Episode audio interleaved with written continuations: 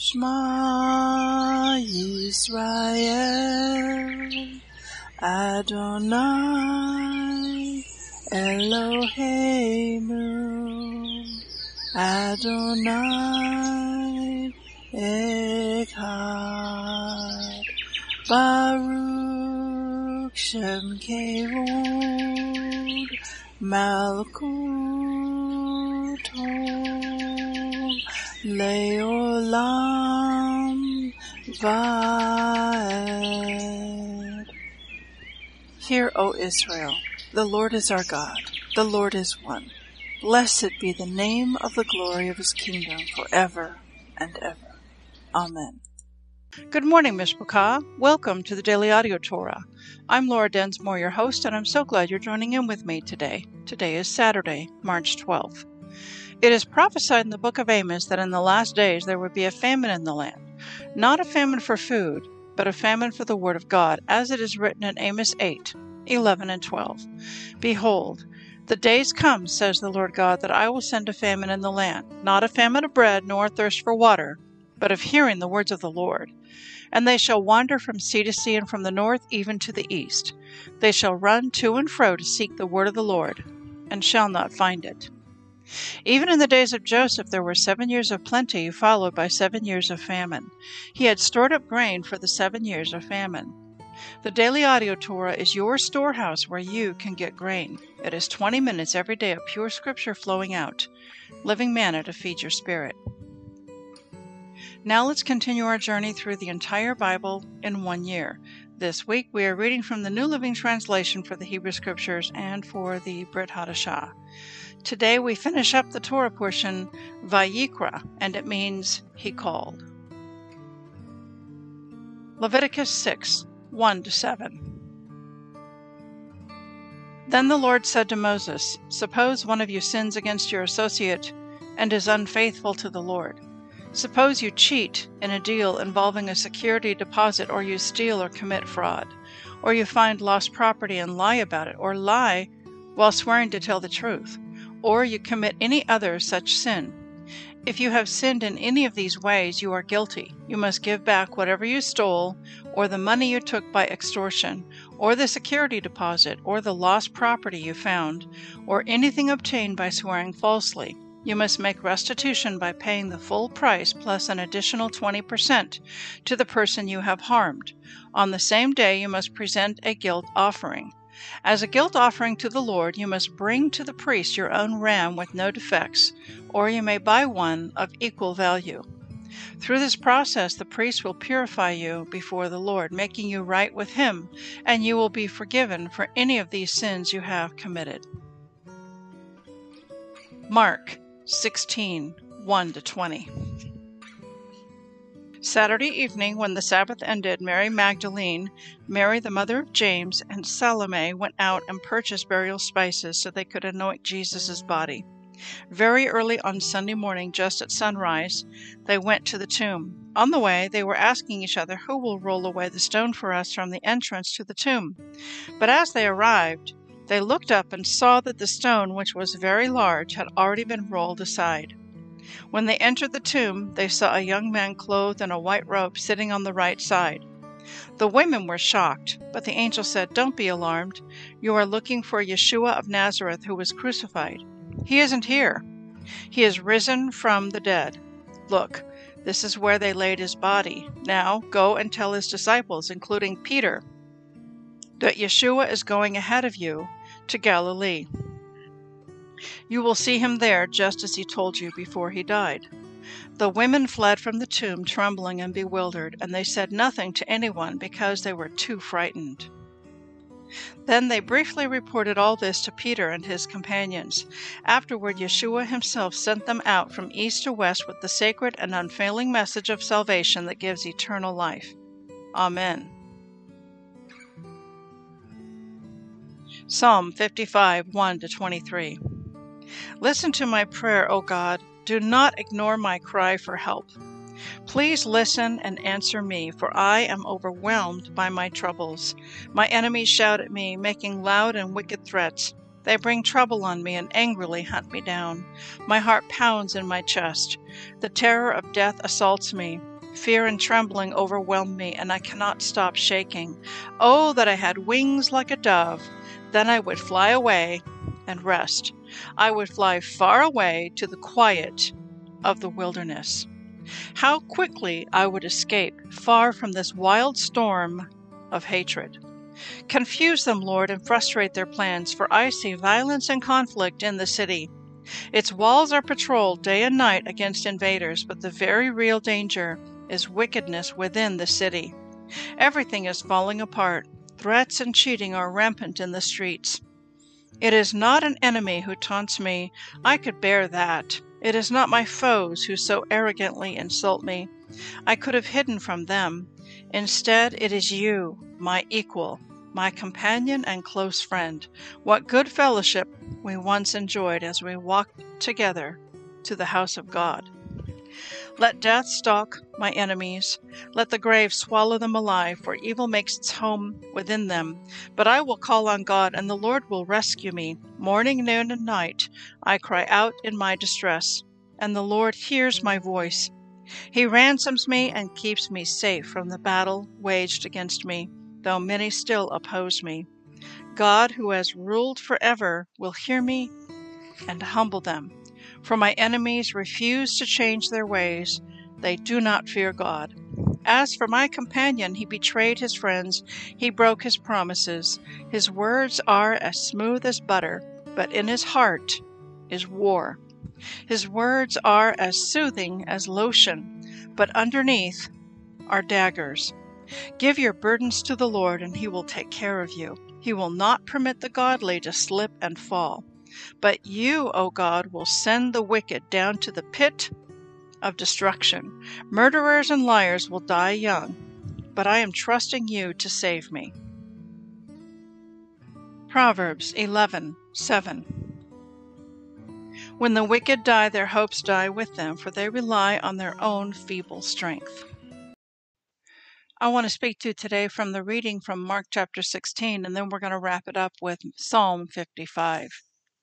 And in this section of scripture, we read about how Yeshua was put in the tomb, and Mary and Salome went out and purchased burial spices so they could anoint his body. And when they came to the tomb on Sunday morning, it was an empty tomb, and the stone was rolled away and there was an angel in a white robe that said to them, Don't be alarmed. You are looking for Yeshua who was crucified. He is not here. He is risen from the dead. This is where they laid his body. Go and tell his disciples, including Peter, that Yeshua is going ahead of you to Galilee. You will see him there, just as he told you before he died. And so, this is the glorious message the sacred and unfailing message of salvation that gives eternal life. That Yeshua was nailed to the cross, to the tree, and he took your sin and mine upon himself. That when we repent and we look to him for our salvation and believe on him, that our sin is taken away and we are given a divine exchange of eternal life in Christ. What a glorious and happy message. What a profound message. What a joyful message that is. We have all sinned. All have fallen short and have fallen sh- short of the glory of God. But when we repent, when we humble ourselves and we look to Yeshua for our salvation, he will take our sins from us and He will cover us. He'll take away our filthy rags and give us His robe of righteousness, and we can have a relationship with Yeshua through prayer, through worship, through studying His Word.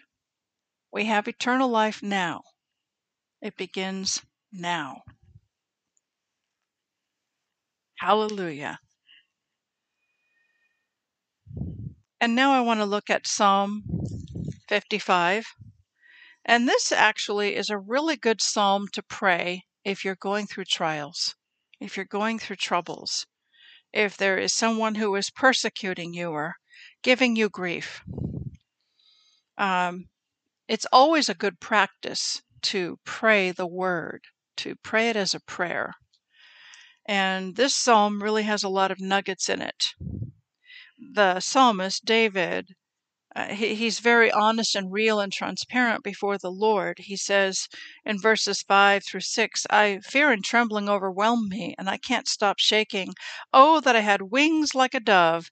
Then I would fly away and rest. I would fly far away to the quiet of the wilderness. How many times have you ever felt like you just want to escape?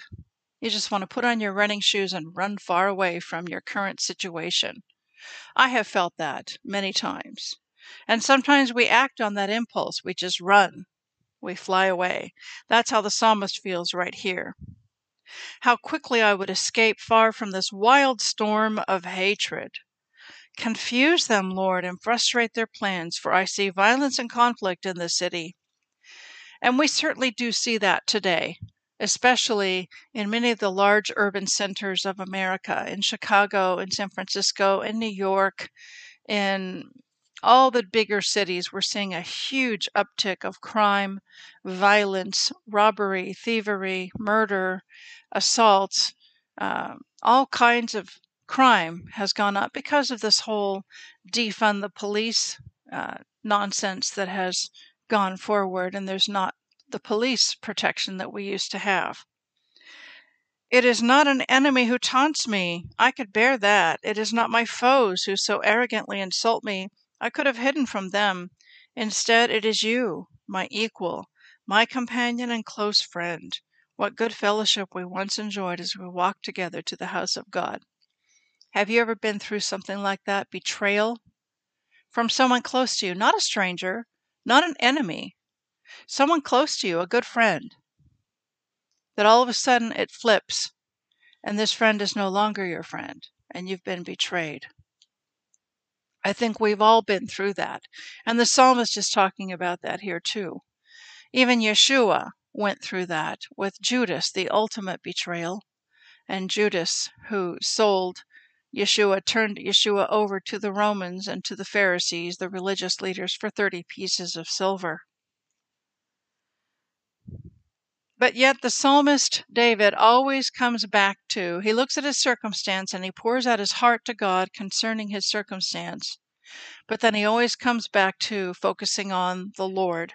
Verse 16 But I will call on God, and the Lord will rescue me. Morning, noon, and night I cry out in my distress, and the Lord hears my voice. He ransoms me and keeps me safe from the battle waged against me, though many still oppose me. God, who has ruled forever, will hear me, and he will humble them. And verse 23 But you, O God, will send the wicked down to the pit of destruction. Murderers and liars will die young, but I am trusting you to save me. And that's often what the trial is about. Any kind of a trial that we go through is often, it's always a test. It's a test. And God is testing us in some area. Often, not always, but many times, the test is will we trust Him? Or are we going to operate in fear or unbelief or doubt? Will we trust Him through this trial? That's the, the test. And so, the proper, appropriate thing to do when we're going through a trial and we're feeling afraid is to cry out to God and to pray and say, Lord, save me, help me, deliver me, and trust Him to do it. Have a blessed day, and we'll see you tomorrow. Shalom.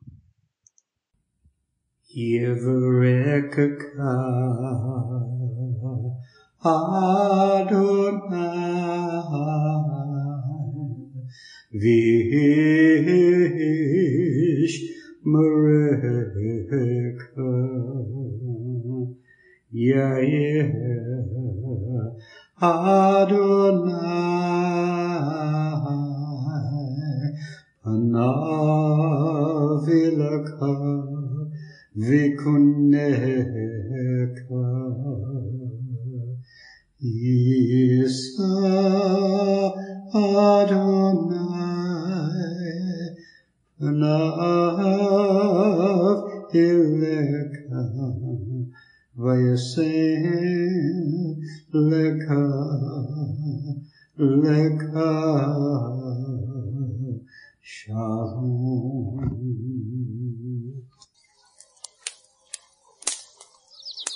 The Aaronic blessing from Numbers chapter 6, 24 to 26.